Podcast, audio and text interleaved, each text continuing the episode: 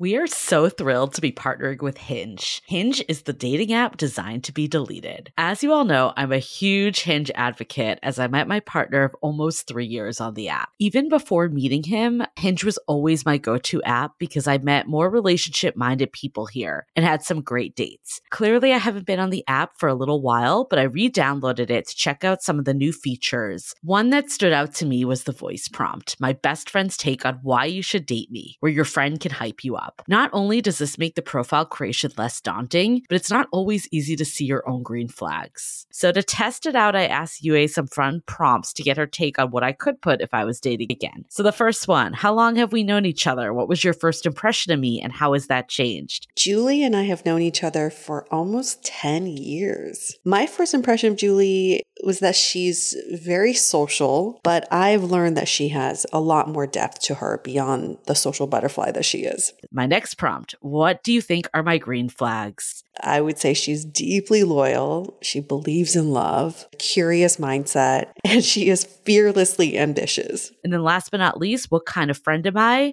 Julie is the kind of friend who will always have your back, no matter what. Damn, that feels nice to hear. So download Hinge and try voice prompts today. Then find someone worth deleting the app for. I love wine, but sometimes it can get really expensive, which is why I'm so excited that today's episode is brought to you by Last Bottle Wines. If you don't know, they're a Napa based online wine shop with a twist. They offer just one hand picked wine per day until it sells out, which is often in hours. So, new day, new wine, always at incredible prices. We're talking 30 to 70% off retail. And the best part is that there's no subscriptions, no fees, and no minimum purchase, just a daily email with a really great wine. They're offering Dateable listeners 10% off your first order with code Dateable. And now is such a great time to join as their marathon sale is coming up on March 28th and 29th. They flip that one day rule on its head and offer back to back deals, which means that wines are only up on the site for a couple minutes at a time and shipping is 100% free. They send us a mini marathon package of some of their favorites, and let me tell you, they were delicious. Sign up at lastbottlewines.com and use the code DATEABLE and find out why Last Bottle is the most fun way to discover and buy amazing wine. The Dateable podcast is an insider's look into modern dating that the Huffington Post calls one of the top 10 podcasts about love and sex. On each episode, we'll talk to real daters about everything from sex parties to sex droughts, date fails to diaper fetishes, and first moves to first loves. I'm your host, Yue Xu, former dating coach turned dating sociologist. You'll also hear from my co host and producer, Julie Krafchick, as we explore this crazy dateable world. Hey everyone, welcome to another episode of Dateable, a show all about modern dating, where we dig into why people do the things they do and why people think the way they do when it comes to dating. Hey Julie, good to hey, see you. Good to see you too. I'm bummed we were supposed to see each other tomorrow, but now I'm going down to SoCal to see my parents, which I'm very excited about, but it kind of ruined our plans to meet up. But that's okay, right? I still get to see you on I'll video. I'll still be here. I'll still be here when you return. if not, I'll see you in the interwebs until then. and Julie, um, I, this kind of out in the open, Julie tends to cheat on me with our other friend Louise. and hey, all three of us were supposed to hang out. It was supposed to be it's a true. triad situation. It's true. Okay, it's a triad situation, and I was totally cool with it. But now it's going to be like a one on one, and I, I you know, I, sharing is caring. I'm all about that. But you know, if you go for it. You know, you have my blessing, Julie. yeah, I guess technically you guys were friends first, but we did meet, meet all meet through a mutual friend, but you guys became friends first. Oh, that's true. I didn't even think about that. There. There.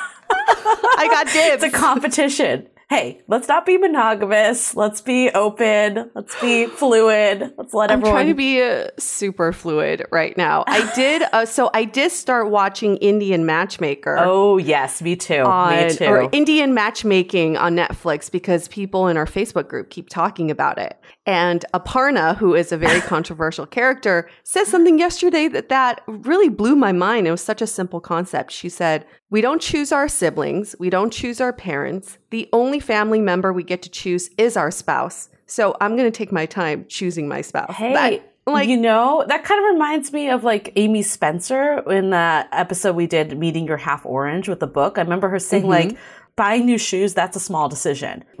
Finding your spouse, that's a massive decision and you should not take it lightly. Like it's something you should be picky about. You don't have to be picky about like what ice cream you get, but you should be picky about like what who your spouse is. Right. And so for anybody who's feeling frustrated or fatigued, think of this as such a fun option you get to do in your lifetime. Some people didn't have the, the chance to pick their spouse. Totally. But now you do. So this is a I think this is a very positive way of looking at it. So I started a little dating experiment. I kind of oh. shared it with Oh. you a little, but I didn't want to say what it was because I know you like to like get it on the fly. I love surprises. So mm-hmm. I think it stemmed from actually last episode that we ran with Minji that we reran uh, last week as a bonus episode where we were talking about how when we started this podcast, it was all about dating in SF. And we thought that it was like a unique snowflake of dating here. And then we quickly realized that people everywhere had similar challenges. So because of, you know, COVID and all the dating apps are making it very flexible to change your location, I've decided that every week I'm going to switch up my location and see What? what the dating scene is like in different places. Like when else Can you can do that? Oh yeah, you can. You I'm can. so out of the loop. Do you have You to pay for that? Nope. Or no, you don't. so you could just be like in Bumblefuck, Nebraska, yep. and yep, I can. Right now, I'm in. I'm, I'm in Austin, Texas, right now. hey, scoping out the goods. Yeah, I mean, why not? I know. And I think it's like one of those things that I have some hypotheses, as a researcher does, right? It's like, Mm-hmm. will it be the same in different places? Like, I'm curious, will men make be more aggressive in different places? I think that's one of the Mhm. things that we hear a lot in San Francisco, but also across everywhere that just like people aren't initiating convos as much. So it's like that. I'm curious about like if the initiation goes up in different places. I'm also curious just of the vibe of the type of men I'm swiping on. Uh, for Mm. context, I'm heterosexual, so I'm swiping on men. So again, this is a one person experiment. this is not scientific at all, but that's kind of like where the parameters are. And I'm also super curious if like the bad dating behavior or the bad app behavior happens, like people just Mm. flaking mid convo. And the other thing I'm interested in, especially during COVID, is the rush to meet up. Like, are there some Mm. cities where people are more open to video versus like down to just meet up immediately? Or maybe it's case by case and there really cannot be any conclusions drawn. So that's what I'm curious about. And Have you seen anything? so I'll give you my very small anecdote. So far, I've only been in a couple places and I've only been for a couple days. So I wanted to get your thoughts too of where else I should go after Mm, this. And maybe you, oh, wait, can you go across the pond? I can go go anywhere. I can Okay, literally go anywhere. sweet. So listeners too, if you have a location suggestion that you want me to scope out, let me know. So I've been only Mm. in two places so far. This is a very new experiment. So I was in LA. So I chose Venice Beach because I love Venice Beach. If I was to live in LA, I would live there. I also tried to pick like the location that I would be in. Um, and then I did Austin, which, oh my God, I'm blanking on the area I chose, but I did some research of like what the hip areas were. So I chose one of those. But So you have to choose specifically an area too. yeah, you can just bring your little location tab. So Oh, also it, just it. for background, I've only been doing this on Hinge because that's typically the app I have the most luck on anyways. mm-hmm. Maybe I'll move it to Bumble, but I also don't think I'll be able to answer my first question about like the initiation rate on Bumble, so that's why I was kind of not doing Bumble. Yeah, keep it to one app. Yeah, I think like Hinge Hinge is usually my go-to. So Okay. so far what I've noticed, uh well LA was interesting I feel like in SF everyone is in the industry, like it's like startup, tech company. LA everyone was in entertainment. Pretty much sure. everyone I, I matched with was at with- some studio like even if like they were it's like kind of like tech too. It's like you might be in finance, but you're in fintech. Like people were like, I work at finance at Warner Brothers Studio. Like there was like always like some tie to a studio, which I thought was interesting. Mm-hmm. I think also LA, I found it very diverse, the people that I was like seeing on the app and matching with, similar to SF, like a similar racial profiles, very diverse group of people. Um, in terms of people reaching out, I had two people that reached out to me. I think also like the matches, it's hard to gauge like the match level because you're new anywhere. It's going to automatically increase it no matter who you are, right? Because you're like fresh blood in whatever area you are. So I'm not trying to go off that totally, but it's more like conversations that are starting. I would say in like the average week, it was about the same conversations that started with SF people. It wasn't any difference.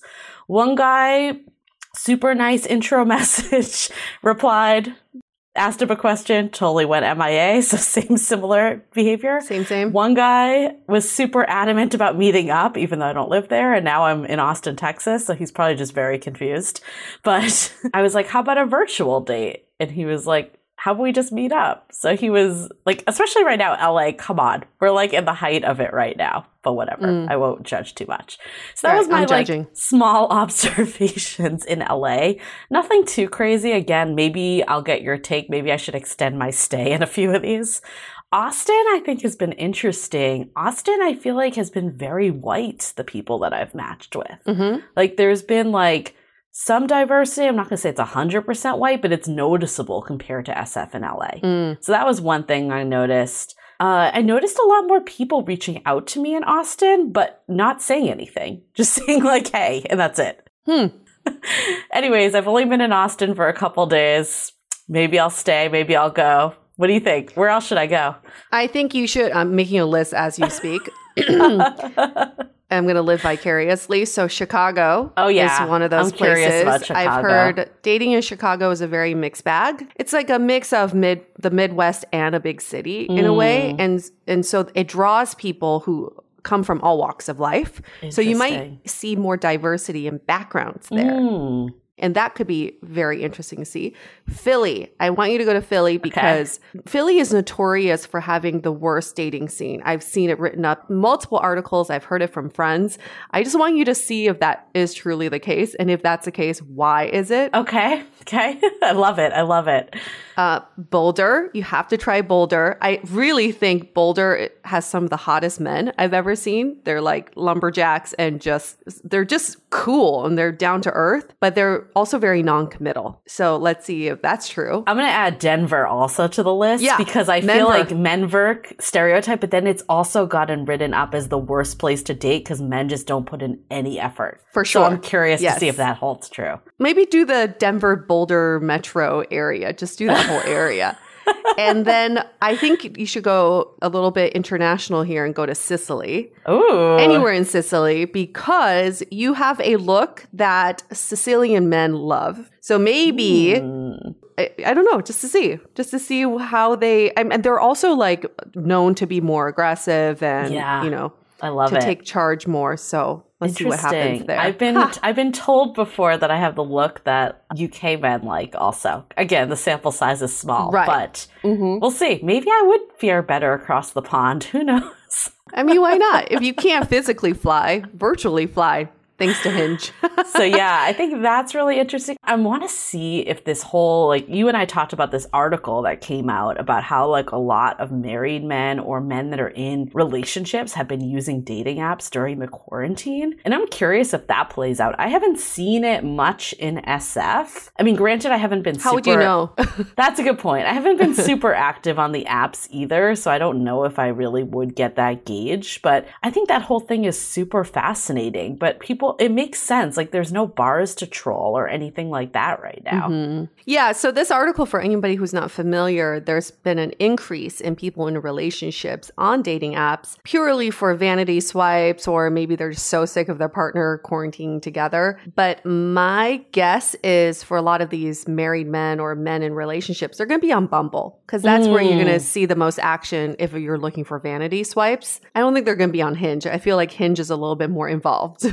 That's a good point. You got to like make a profile and shit. I think like Bumble Yeah. and Tinder. Tinder is definitely probably where they're going. The quantity play And apps. Tinder. Yeah. The Tinder first and then maybe like, yeah, Bumble because, the, you know, the women have to make the first move. So I- I'm excited to see what comes out of this experiment. But let's say you do meet someone you really click with Yeah. in in Chicago. yeah. What would you do? Have you thought about this? It is a possibility. I know. Well, I think there's a couple things that are going to go on. I wonder also what people's reaction will be like if I don't live there.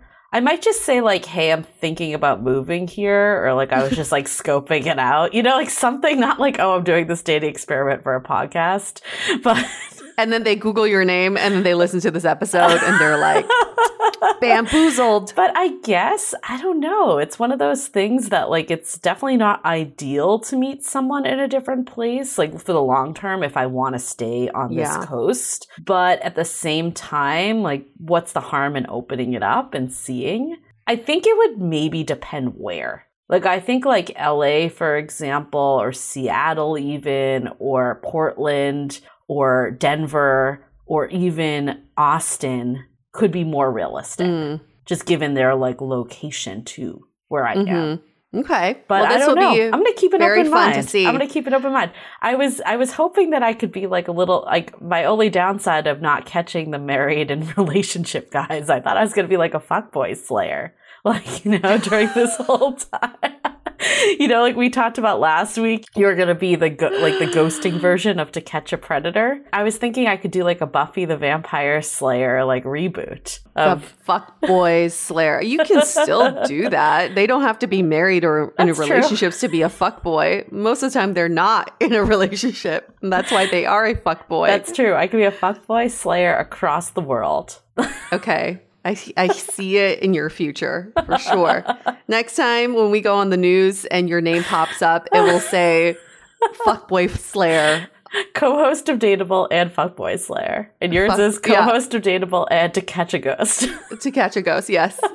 We're going to be famous because of these. I love these dating experiments too because um, it's a good way to test out some of your hypotheses. And sometimes, you know, like the when people think that their city is the worst, or when people think that like the way they look is the reason why it, they're not getting the matches. So, someone in our Facebook group today posted that she did a experiment where she changed her hair color yeah. from redhead to brunette and she was getting a totally different response which i can totally see I think that is a good experiment. I've thought about like doing an experiment on a dating app where I change my photo to someone like your, you know, catch a ghost photo, right? This like gorgeous Mhm. girl. But I'm like, what am I going to do with that information? You know, like there's nothing I can, besides feel badly, like there's nothing that's really going to come out of that test. I, I get it but you can also just change not like your pictures but change your name like what if you change your name to anya i bet you would get a totally different response Okay. or if you change your occupation I mean, I guess it's the same as the location, but at least with location, I could potentially end up dating this person. right Like if I changed my name to Anya and then I met someone I was into and they were like, wait, why is your name Anya? I mean, I guess I could. Perfect know. explanation. I'm a famous podcast host and I don't want people Googling me. So I use a, an alias Oh on dating God. apps. Maybe I should be changing my name. change it every week. Change your location and change your Too name. Too many variables.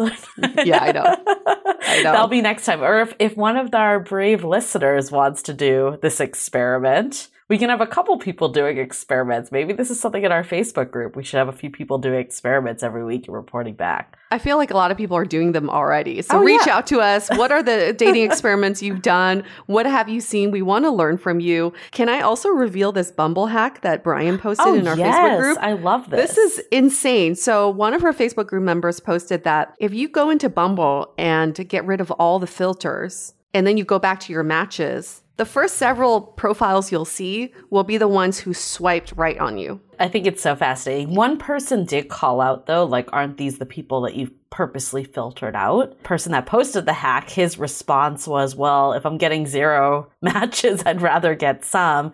Maybe I think it could be a really interesting test too to see if the things that you perceived as filters that you wanted to remove actually held true when you saw the people. Yeah, because I when he posted that, I thought that's the ultimate lesson is when you remove all your filters. Yeah. Then you never know who you're gonna meet and you can date more openly, I guess. Yeah, no, I think it's an interesting one. I'm definitely curious if people do it and if they see people there that they might have filtered out that they're actually excited about. Yeah. Well, let's get to our episode. We're still in the off season, but that doesn't mean we don't bring you fresh content. This is a bonus episode. We are re-airing our interview on Kimmy Seltzer's uh, the Charisma Quotient podcast, where we talked about dating trends, basically the whole gamut, not just dating trends post and pre-COVID, but future dating trends, what we see happening with gender roles, what we see happening with online dating. And she she has such expertise in image consulting. Mm-hmm. So she can do these like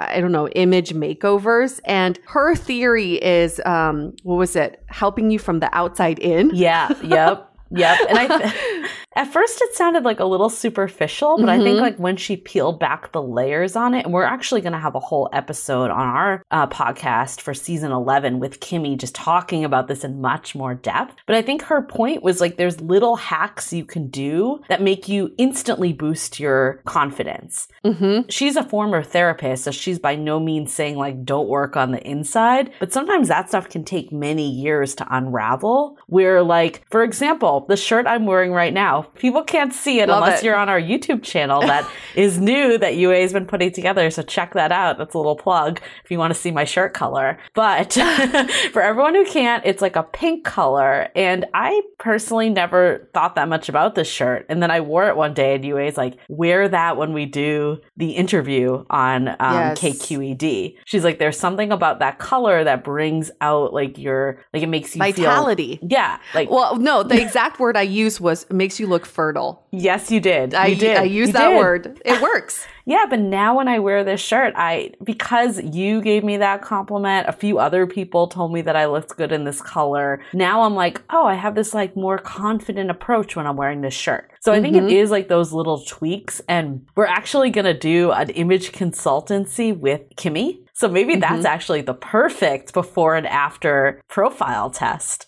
Yeah, I mean, I think I could do like a photo of what I looked like before, like my current photos, and then how she changes my style. And then that could be really interesting. And her point isn't about changing how you look like yeah. it's not an overhaul of your looks. It's more about stepping into the image you want to portray versus being in the shadows. And she gave gave this really good example of when she was going through some tough times, she would always wear black and she felt like she was in the shadows and always invisible until one day she put on a red dress and she felt like she, she was wearing a costume because she didn't feel like fully engaged in who she is and she didn't feel like herself. So anyway, obviously she's going to talk about about this on her episode, but it's a really great way to think about how you can like marry the external and the mm-hmm. internal of your personal development. So before we get to this episode, I do want to give a quick shout out to my imaginary friends, a podcast hosted by Elle Penelope, which is part of our podcast network called Frolic. You'll get a behind the scenes look at an author navigating the publisher world, as well as thoughts and tips on creativity, inspiration, and writing routines and more. If you're an established or aspiring writer or a reader who always wanted to peek into an aspiring writer's life, this is the podcast for you. Just go to myimaginaryfriendsshow.com or wherever you get your podcasts yeah, I'm definitely checking it out because I have always dreamed of writing a book. So I think this feels like the perfect podcast to tune into. And fascinating. A writer taking her experience into audio. yeah, I love it. I love it. The other shout out that we'll do is definitely follow us on Instagram. I feel like Instagram, we've been doing a lot of like fun, more interactive polls that we're going to keep doing. Like we've been doing like the would you rather segment and just some other things that tend to come in there. I think like this whole concept of what makes you dateable like, or what does dateable mean to you? We have that as our question on the Facebook group and we'll start bringing that stuff to Instagram too. Instagram is probably like our most engaged channel outside of the Facebook group. So definitely if you're not following us yet, follow us there. Bada boom. Yes. And then another reminder is to rate us in Apple Podcasts. Give us five stars, write us a review. All of that really helps for us to sustain our podcast and to make sure that we bring you some awesome guests for season 11. So thank you to all of you who've already written reviews and given us five stars. And we could always use more. And if you do really love us, please tell a friend. This is a gift that you could give to your friend who may be in the trenches of dating right now or who is just maybe nosy about how people date these days. Yeah.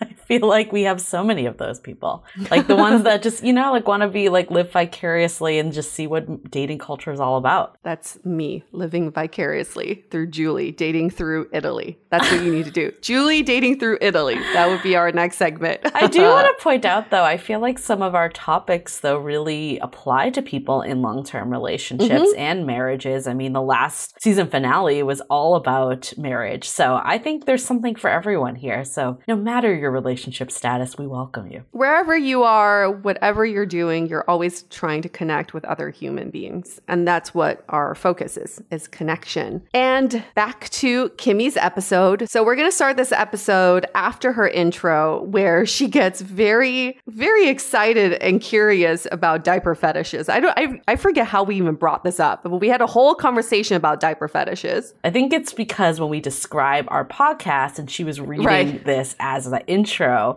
we always talk about like the wide range of topics that we cover. So we talk about sex parties to sex droughts, date fails to diaper fetishes, and first moves to first loves. So when she started reading diaper fetishes, she was just like, wait, what am I reading right now? So that's kind of where we went in. But yeah, she definitely found the diaper fetish part very interesting. So yeah, we'll cut to her reaction there. So here is Kimmy Seltzer.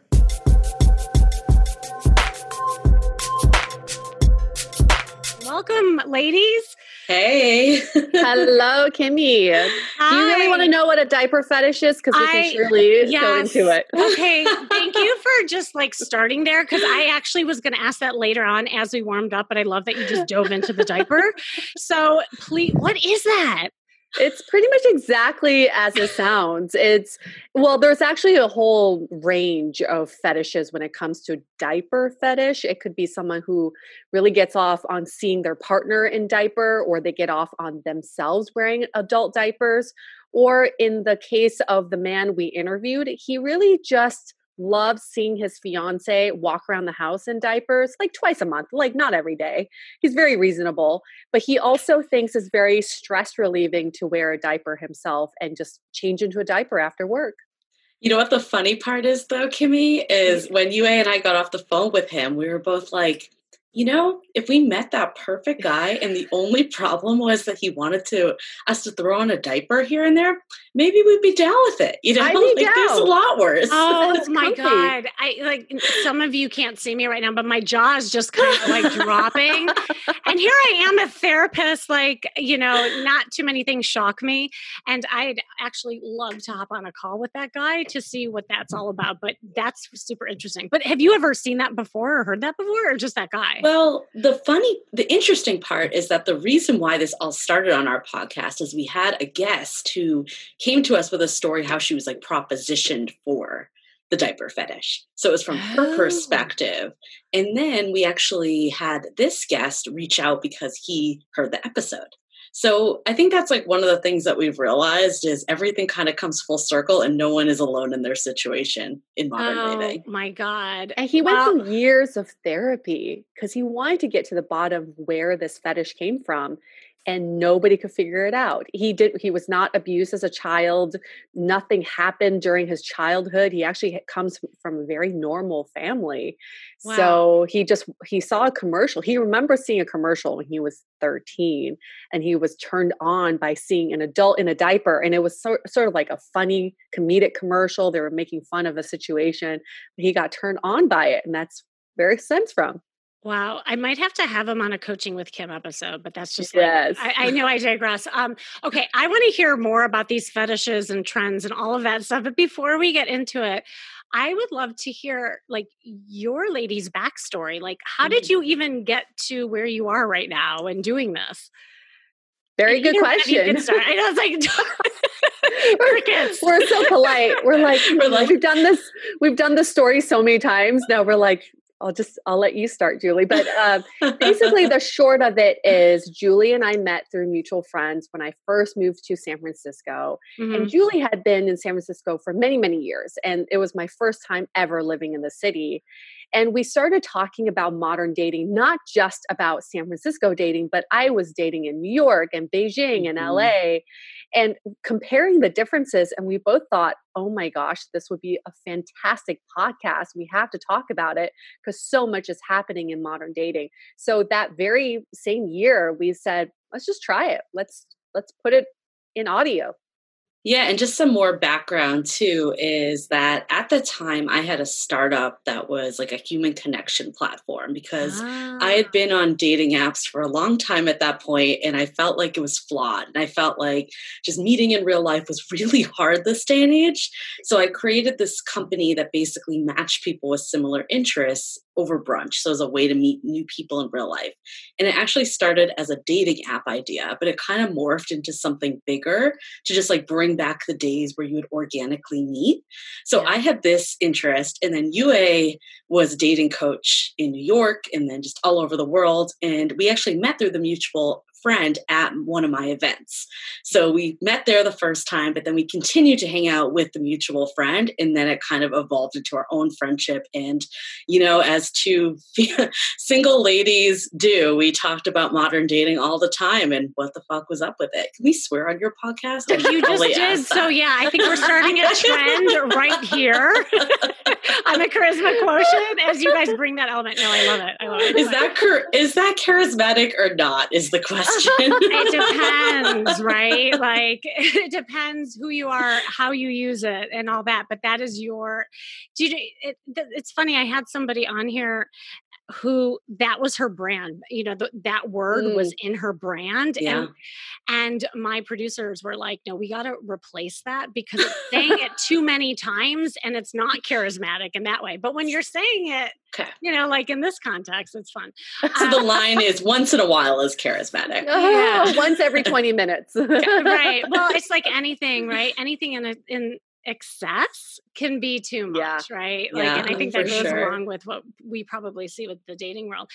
I wondered, so like as you ladies were getting into all this together, and you were single and all that, have you used like your research and just also your observation of all this to help you with your own life? Oh, in- yeah. in So relation to it, yeah. so. Hundred percent. we both di- we date so differently now when we both started the podcast i feel like espe- especially for me i had very strong traditional views about dating and i had rules and i had all these Mm. guidelines for myself and now 10 seasons later of the dateable podcast i feel like anything goes and i'm constantly questioning the rules that i have in my head Yeah. And I think for me, like, it was interesting because when we first started the podcast, I was in a relationship and Yue was single. I think we've both ebbed and flowed throughout the whole time of being in relationships, out of relationships. I mean, we've been doing this for four years. So in four years, like, things are going to happen.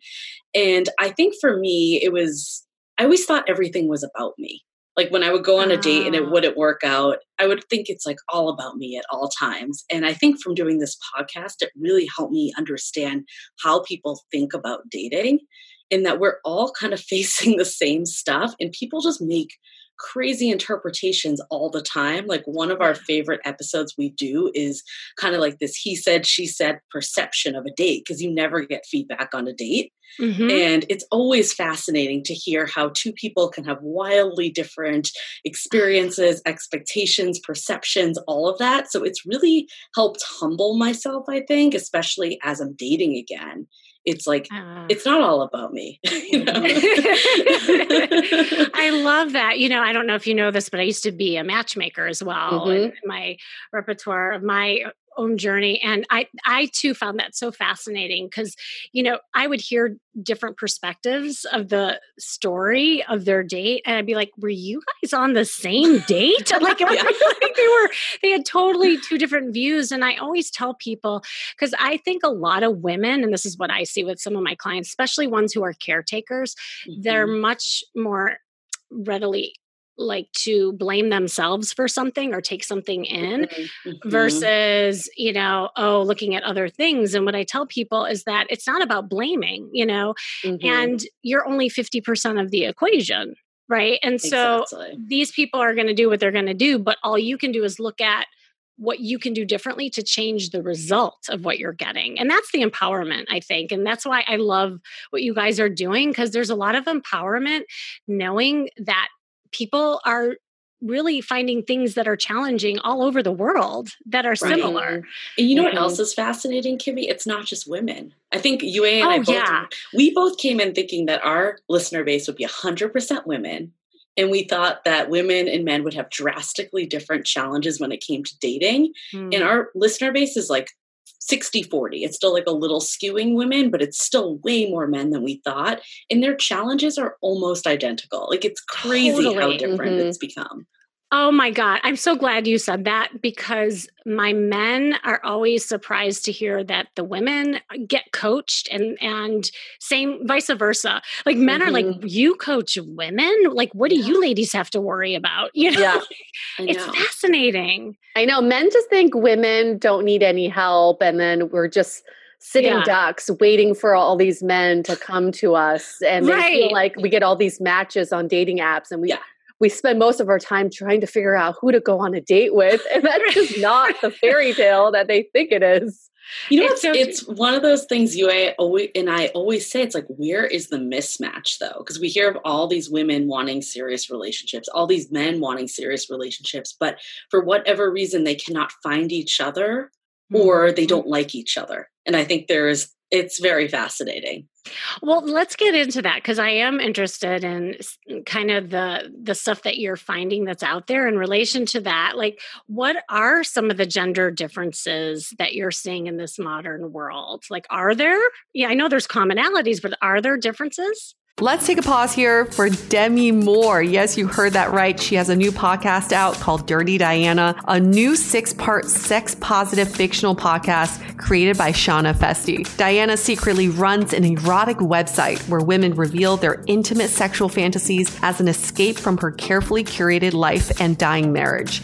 Dirty Diana is a show for all of us who are craving connection and searching for a new kind of erotica. Subscribe today wherever you find your favorite shows and check out Q Code Media for more info. That's QCODE media.com. Presented by Dipsea. Here's a quick preview. Stars shining bright above you. It makes me want to touch myself. Night breezes seem to whisper, I love you. Just the thought. Birds singing in the sycamore. You want me to touch myself? Dream a little dream yes. of me. All right. We're recording. And now back to our show. What are some of the gender differences that you're seeing in this modern world? Like, are there? Yeah, I know there's commonalities, but are there differences? I think the one of the biggest differences is that they, we always assume the other gender is going through something different than what we're going through. Mm. So what we end up doing yeah. is we make excuses for the other gender, mm-hmm. whether it's oh I think he is experiencing societal pressure or she is experiencing professional pressure. For some reason, we keep making excuses for each other versus actually communicating with each other and saying, How can we come to an agreement about this? And this is the main problem we see a lot with modern dating is that people just don't give each other enough time because we they make all these assumptions, mm-hmm. they make all these excuses up front, they ignore the red flags, and they think one date if we don't feel the chemistry or I don't feel like we could we could have a future together, then adios, we're done. And that's not how a strong relationship is formed. A relationship is formed over time. Yeah, I mean, I think a, a difference too is that it's really fascinating time actually for gender roles that we've gone through. It's like it women have been evolving over these years. We've been kind of told to go after things and make the first moves. And there's even studies that like men like the first move. And we actually just did a episode on our podcast about a woman proposing. And we the some of the stats it's still only like 5% so it's one of those things that even though in theory everyone's saying do it and we want it and more women are doing it it's still not the total norm. And i think that's been fascinating is that there's still this like like straddle between the traditional and the new way of thinking. A lot especially for women that are like probably like 35 plus right? That we've like been in like this both Yue and i are what we call elder millennials like we're in our late 30s and yeah. you know we straddle just this new way of thinking but just the stuff that's been put in our heads for so long. And it's really tough to break out of that sometimes. So I think women definitely struggle with that a bit more.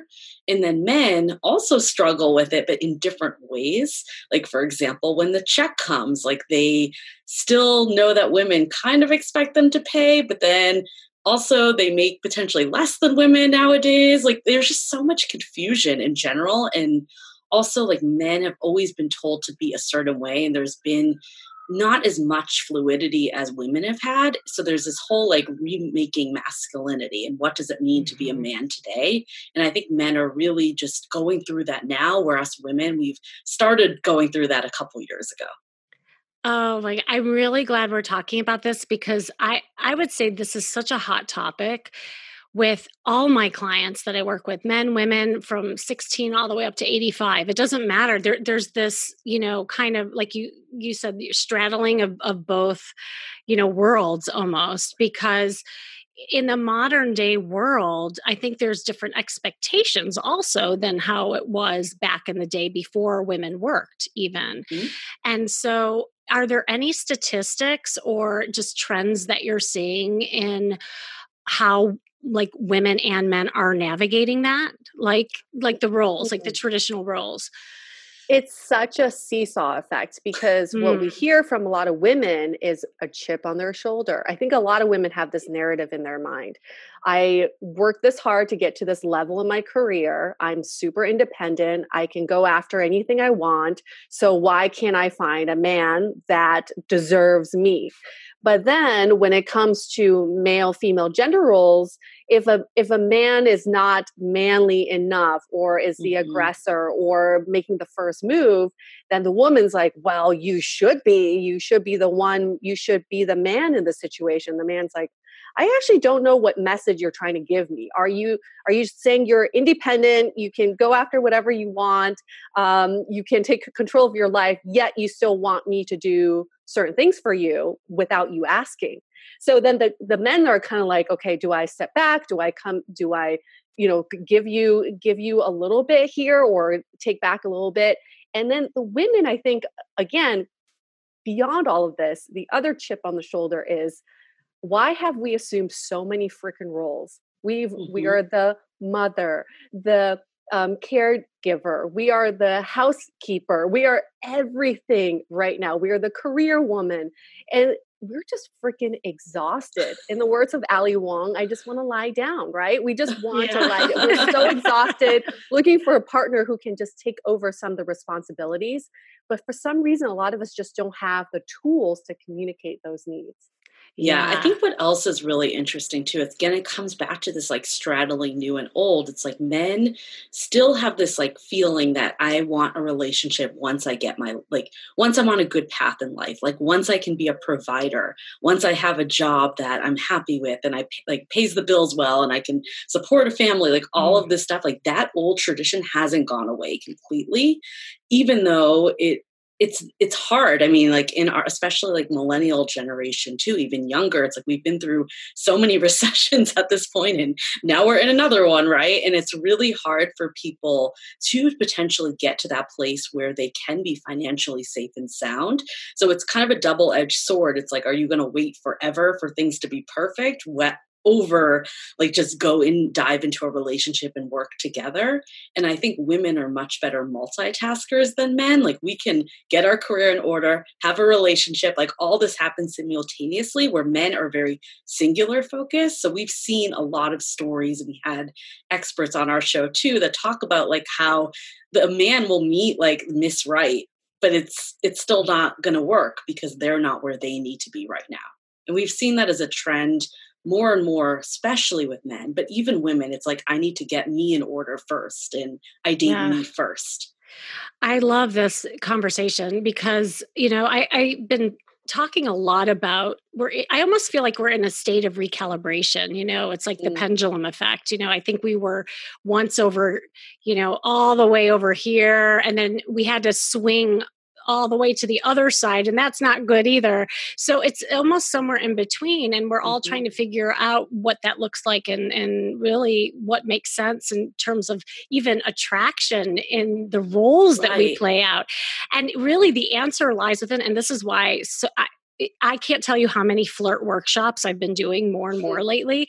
Really, so much of the answer lies within flirtation. And I think just even understanding what flirtation is and being in your feminine without losing that that independence because i think women also think like oh my gosh if i flirt then oh you know i'll be seen as dumb and that you know i can do it i rid of that the that i can do it kind of attitude and so i always say like both genders have responsibility and approachability yeah. and it's oh, yeah. what you guys said is so true is that we're each blaming each other but if we take a look at our responsibility as a woman and as a man, how can we like work in this new world so yeah. that we come together because otherwise no one's meeting anyone. I think what's really great right now is that women have the femininity that they've always had right? But we're also embracing more masculinity yes. right? Like we're going after things.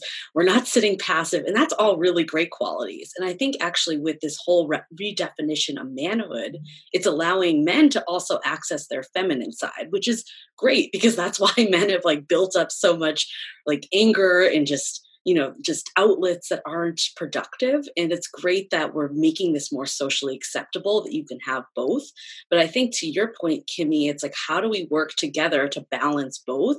Because if we don't have some of that there's just going to be no attraction. Like there's exactly like, yeah like the principles of attraction haven't gone away completely but we it's a good thing too though because we don't want just for example, for women, we don't want men that have no emotions. Like we do want both, but we also want to feel protected and attracted to our men too. So it's it's yeah, it's tough to navigate.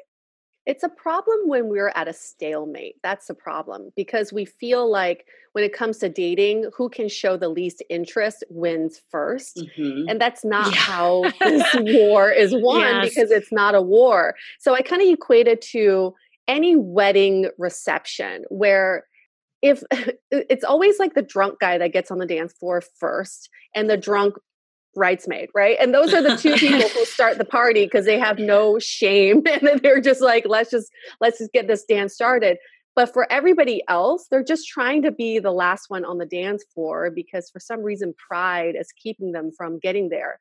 But to get into a relationship you have to do the yeah. dance first so we have to think about like how do we get out of this stalemate and for both parties to make little moves towards each other you know, I this reminds me because I literally just got off the coach uh, like a coaching session with a client, and often I'll go into people's like Bumble accounts, and I I get mm-hmm. really meta with them, and I'm like, I things aren't progressing on Bumble. I'm like, great, just let's pull up your profile and see what's happening. And it's not until I lift the hood, you know, so oh, to speak, I start seeing a lot of things that are like dysfunctional.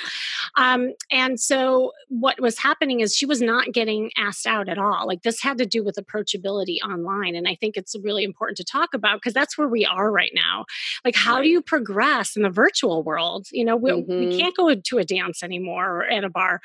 So, um, you know, this this woman, all she was doing was she just kept asking questions and she was like interrogating this guy right and mm. then she wasn't hinting at all that she wanted to like see him or being playful or flirtatious it, i literally thought i was reading a linkedin exchange like that's wow. how bad it was you know? mm. yeah well, and this is it's hard now too because men aren't always making that first move anymore because of just like everything with me too also it's like a lot of men are just very timid at this point so I think just like the best way to get things going, and this is something I did in real life when we can meet in real life, but we got this advice from our podcast too. It's like exchange at least three things about someone, like learn 3 mm-hmm. solid facts about them because you don't, those people that just go in hot and are like, let's meet up, or even nowadays, let's video chat when you haven't done anything, it's too much. But you also don't want to be in this extensive i'm going to chat with you like text black hole right Yeah. so yes. we think it's good to do this three it doesn't have to be three verbatim like around three though it's like enough that you get a feel of this person like you can even ask just basic questions of where are you from like you know like like very basic stuff to get the ball rolling. And then i think like what i would do in the past is just say hey like i'd love to continue this conversation like through text just to get it off the app and then move it forward or you could even say like hey i'd love to like continue this conversation on facetime or on the video chat. And even a lot of dating apps today are creating video chat right within there if you're not ready to give your personal number. So there's so many Yes. options to move it along those are that those are great suggestions and i want to say too is that a lot of women i don't know if you're seeing this too trending is that they they don't know the difference between being aggressive and assertive versus flirtatious. Mm, Right. and so like the other day there was somebody who wanted to go on a zoom call or even listen to his voice because it was a black hole for sure. They kept texting over and over again and she wanted to say you know well let's move this or let, let's go to a zoom date. And and she was she was saying it so that it was almost like a business exchange. And i Mm. said but what if you said instead you know i wonder what your voice sounds right. like like Oh. that's different like that's dropping the hanky and still t- getting it to the next level Oh, yeah. without being the aggressor so i think that's also like important conversation Absolutely. or like one of the really things, if it was like in real life meeting, what I would used to do is like if you're talking for a bit and you're like, hey, like it seems like we're really jiving. Like I feel like this could be a good conversation in person. So we're not like texting with it. So it's moving it along, but it's not su- seeming super eager also. right right There is a fine line. I totally agree with you, Kimmy, around aggression, assertiveness, and also flirtatiousness. We had a member on our Facebook group the other day post this dilemma she had. She finally met Mm. up with this guy that she'd been chatting with. And after spending a day with each other and a sleepover, she was joking about that he better call her the next day. Just joking. And he he was like, yeah, yeah, yeah, yeah, yeah. And then he never called her the next day. So she wanted to get some advice from the men in the group. And a lot of the men were saying, well, if you joke about it, I don't know if you're serious. yeah You know, that's not that's not a hint to me. That's more are you joking because you don't want to talk to me tomorrow? Or are you being demanding? I don't really know. So it's sort of confusing, but it would be nicer. Like what what do you think would be a, a more flirtatious way of getting him to call her the next day? Well, you know, you're right. And and I say all the time like men really need directives.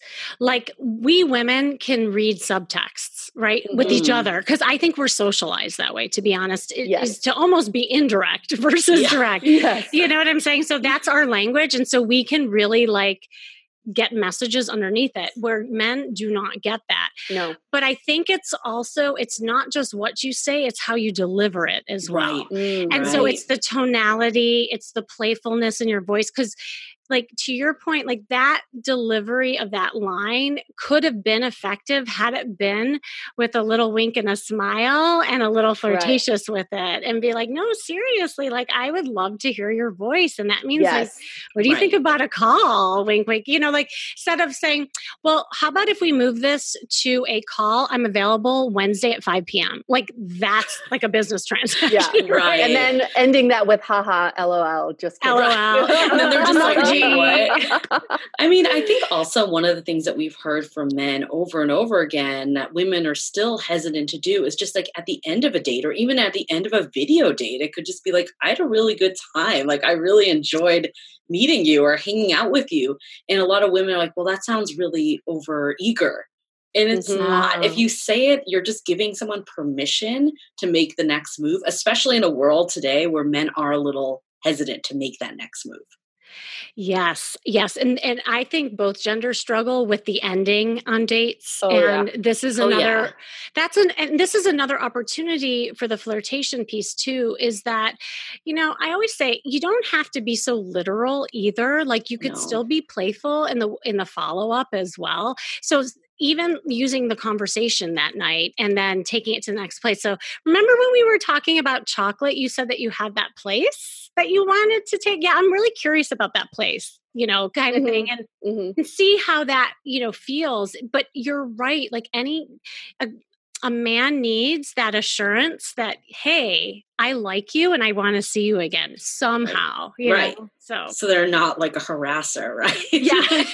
I think also though it's like Yeah. we say like people are always just playing relationship relationship chicken right now. Like no one wants to show that they are more invested than the other person. I actually think that is the biggest downfall downfall of modern dating today because it just leaves both people ambiguous and no one's that excited about it. And when there's like a lukewarm feeling, it's almost worse than a terrible date or Mhm. an Yeah. amazing date, right? I mean, obviously, amazing date is the best situation, but like I think it's I- worse than the lukewarm date because you're just like, eh, I could take it or leave it, and then usually you end up leaving it because other things come in the way. Yeah. So when someone goes that extra mile to tell you they had a really good time or whatever that may be, it might actually make something that was lukewarm bring it to the surface and make it something that you pursue, and then chemistry grows over time, opposed to oh, I didn't feel an immediate spark. It was okay, but I'm not going to pursue it anymore.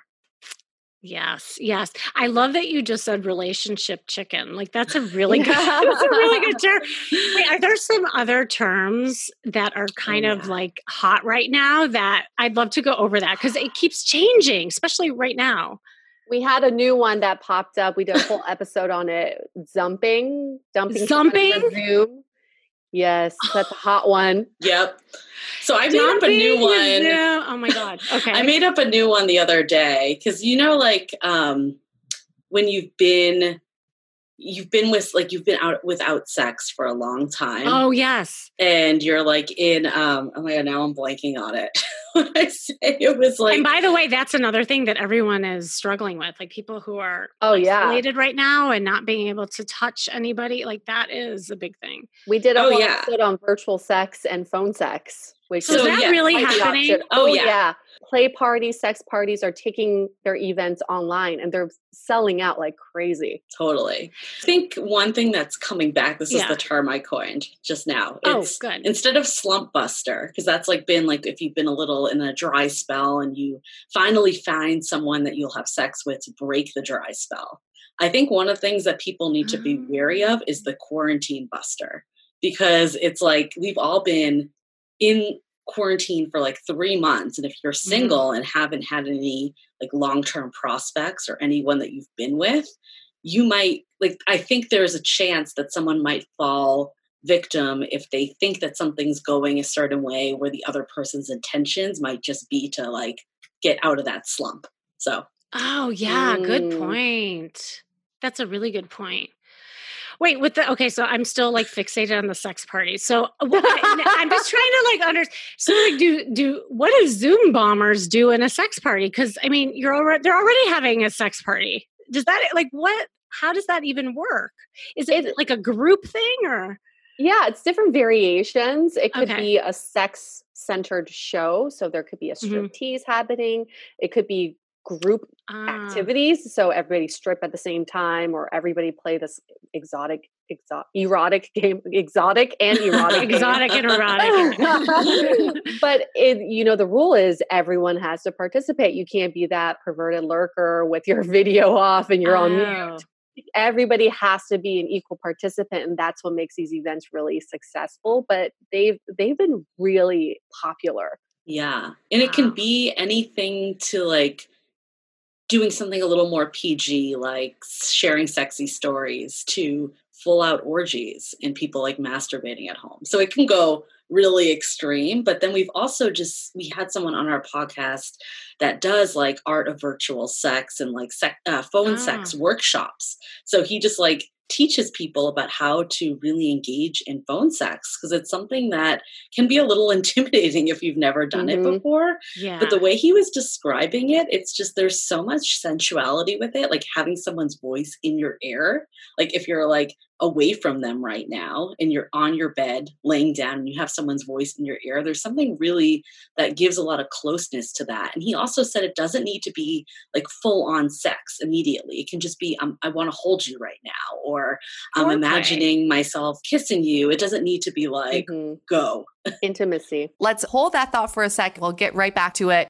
This episode is sponsored by VIIA. We all know there are things that can help set the mood in the bedroom, but did you know a little THC could also do that? Yes, VIIA has developed a unique blend of pleasure enhancing cannabinoids, libido strengthening herbs, and a low dose of THC all into one mind blowing gummy called High Love. This gummy, wow, it will awaken your senses, increase blood flow, and intensify any sexual experience. I've been pleasantly surprised by the High Love gummies because it is just the right amount of THC for me to have a good time without feeling sleepy. And hey, if THC is not your thing, VIIA also offers a wide array of other gummies without it. And everything legally ships in 50 states with discreet packaging directly to your door. So if you're over 21, you can get 15% off and a free pack of award winning Dreams THC plus CBN sleep gummies with our exclusive code DATEABLE at viiahemp.com. That's V I I A H E M P.com. Let the gummies work their magic. Head to viiahemp.com and use the code DATEABLE to receive 15% off and one free sample of their Sleepy Dream gummies. That's viiahemp.com and use the code D A T E A B L E at checkout. Take your passion and pleasure to a whole new level with high love from VIIA Hemp. This episode is made possible by Armoire. Armoire makes getting dressed easy. With a clothing rental membership from Armoire, build the perfect wardrobe with brands that are high quality, unique, and recommended just for you. All you have to do is take a five minute style quiz and select items from your dynamic, personalized closet. The styles show up at your door in as little as two days. Then, when you're ready for new clothes, just swap them out. Listen, I live in Southern California. There is absolutely no need for puffer coats or any sort of those winter jackets. But when I travel anywhere else in the world in these cold months, I'm often burdened with the task of getting winter clothes. And now with Armoire, I can just rent my winter wardrobe. It's brilliant. Right now, our listeners can give Armoire a try and get up to 50% off their first month. That's up to $125 off. Just visit armoire.style slash dateable. That is armoire.style, spelled A R M O I R E dot style slash D A T E A B L E to get up to 50% off your first month and never worry about what to wear again. Try Armoire today. We are so excited to share with you our new podcast, Exit Interview. Dates don't usually end with a satisfaction survey, and yet we rate everything in our lives, from Uber drivers to local coffee shops. So why don't we do the same thing when dating? We're here to conduct the ultimate romance review, featuring daters hungry for love who have agreed to call up old flames to gather honest feedback. Welcome to Exit Interview. He upgraded himself to business class while I was in economy. Wait, what? There's feedback that will make you cringe. She could be a little bit hard headed, like not reading the writing on the wall. And feedback that will make you swoon. When she said that she had feelings for you. I had no idea. Really? And maybe you'll learn a thing or two yourself about how you can be a better dater, lover, or partner. Obviously, like knew I was gonna learn something. I didn't expect this. Welcome to Exit Interview. Listen to Exit Interview on the iHeartRadio app, Apple Podcasts, or wherever you get your podcasts. You know, that's interesting because to me, that's almost um, synonymous of what I'm seeing with emotional connection now in Mhm. in ways that it's forcing people to to slow down and also giving people permission to do some stuff like this where maybe they always wanted to work on their sex life and how to give themselves pleasure or even work on just the, you know feeling better about their body Yep. and because they're not in the physical world getting caught up in all that it gives them this almost permission I, I don't know how else to put it it's very interesting Yeah, that's what he was saying. That even Yeah. once we're out of quarantine, like, I mean, first of all, sex parties probably aren't going to happen for a very long time because that's like the epitome of a lot of people touching each other. But he Yeah. sees that virtual sex parties and just virtual sex will continue even past the point of that we can be with people again, just because Mhm. it does provide another outlet, like you were just saying, Yeah. Kimmy, that lets people just engage with themselves more, engage in like fetishes. Maybe you have that secret diaper fetish. Bring Oh that my God, diaper. right? This is your opportunity to test it out, not being judged at all. I see her ordering on Amazon right now. Some adult oh my god, I'm going to be going on your show, and you're going to see like a diaper on my head. for the next- like, That'd oh be my god. Kimmy just like really. Yeah. Um, I so one last like trends that I was interested in. Do, do you have any statistics or just things that you're noticing about the different generations? Mm. Statistics wise, we I don't have the numbers in front of me, but we've done an episode on Gen Zers and how Mhm. different they are. So it feels like we're going back towards the traditional. It really feels like Gen X and millennials were the ones that went a little crazy and really experimented with non-traditional lifestyles, really like thought outside the box. And Gen Zers saw all this happening and thought, I really like the way my grandparents do things. It seems safer, it seems simpler. I think I just want to go to mm. simpler times. So the statistics we've been seeing is that they delay relationships because they actually believe in lasting relationships. Uh, they they really believe in dating one person at a time. So they don't really believe in the hookup culture. They're not sleeping around as much. In fact, there's a sex drought with Gen Zers. And they just really, I think they value human relationships and connections much more. So uh, you know the the research we've done gen zers feel like if you meet someone that's not online like you met them in person that's that's like a unicorn relationship that you hold on to I think too, just all what you just said is going to start to trickle to all the generations with COVID, right? It's Mm. like we are going, the hookup culture is going to die because I people agree. are going to be worried about germs now, right? There's like more stuff. You're not going to just hook up with any last person from Tinder. You're going to be on video calls a lot more and vet a lot more people and probably really just pursue one person at a time again. So I think a lot of the traditional will come back from COVID 19 just because of the scare and just the way things are netting out. But I also think this time in quarantine has really shown like the value of monogamous relationships. Like we've even Oh, talked yeah. to polyamorous couples that are now quarantined with one partner who was so anti monogamy that are like, actually, this is pretty good. Like there's a value here. Or again, just for the safety reasons, like they might just not be pursuing it as much as they once were. So I think just regardless of your age, that trend is going to come back. And mm-hmm. we find our listeners, like we have a lot of people, we kind of have like a few different groups of people. We have like the people that are, are very new to relationships, like maybe they're in their early 20s or they're just like late bloomers in their 30s, like very little relationship history. But then we also have this cohort of people that are divorced and they're back out there and this is their first Mhm. time dating and they've never done online dating and dating apps before. And honestly, the differences between the groups are not all that different, which is fascinating. There's more like life experience for the second cohort and relationship experience. But then the benefit of the first cohort is they're kind of like fresh, like they don't have any biases in any way. So it's fascinating. There's definitely similarities and differences, but I think there's even more similarities between generations than you would ever expect. Wow. Well, I guess the bottom line is like how we started. We're, we're all really not that different, you know, men, No. women, different ages. You know, I think we all want the same thing fundamentally, and that is that love that we're seeking.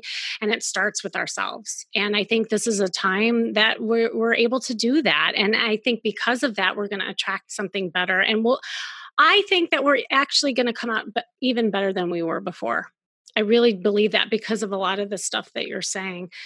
Well, ladies, I could literally talk to you forever. I was just looking at this, I was like, oh my God, this is so fun. Maybe we'll do a part two at some point. Um, do you have any like last words of wisdom or stories you want to share? And then please let us know how we can find you.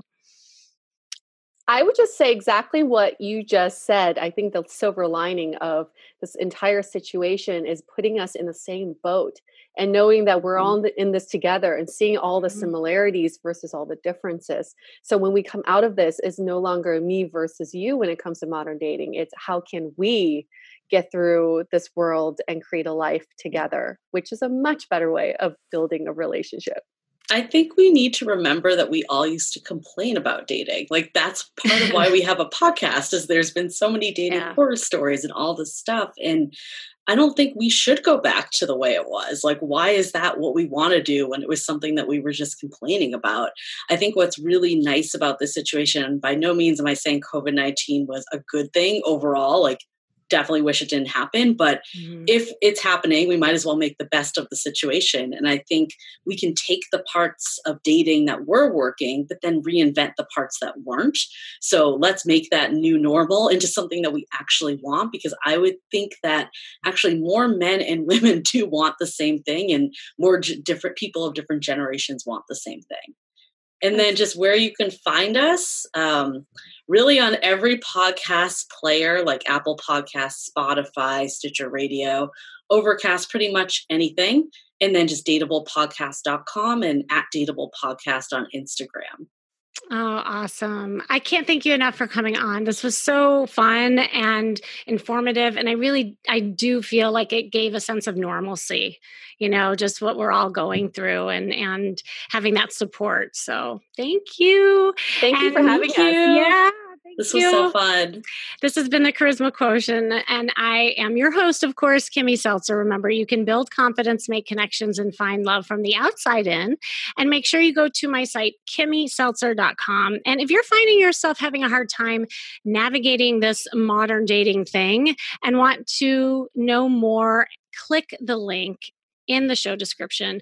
I'd love to get on a call with you and just see how I can help map out a plan for you. It's not easy, especially if it's all new for you. It starts with a call. So stay tuned until next week with more tips on how to feel and look fabulous every day.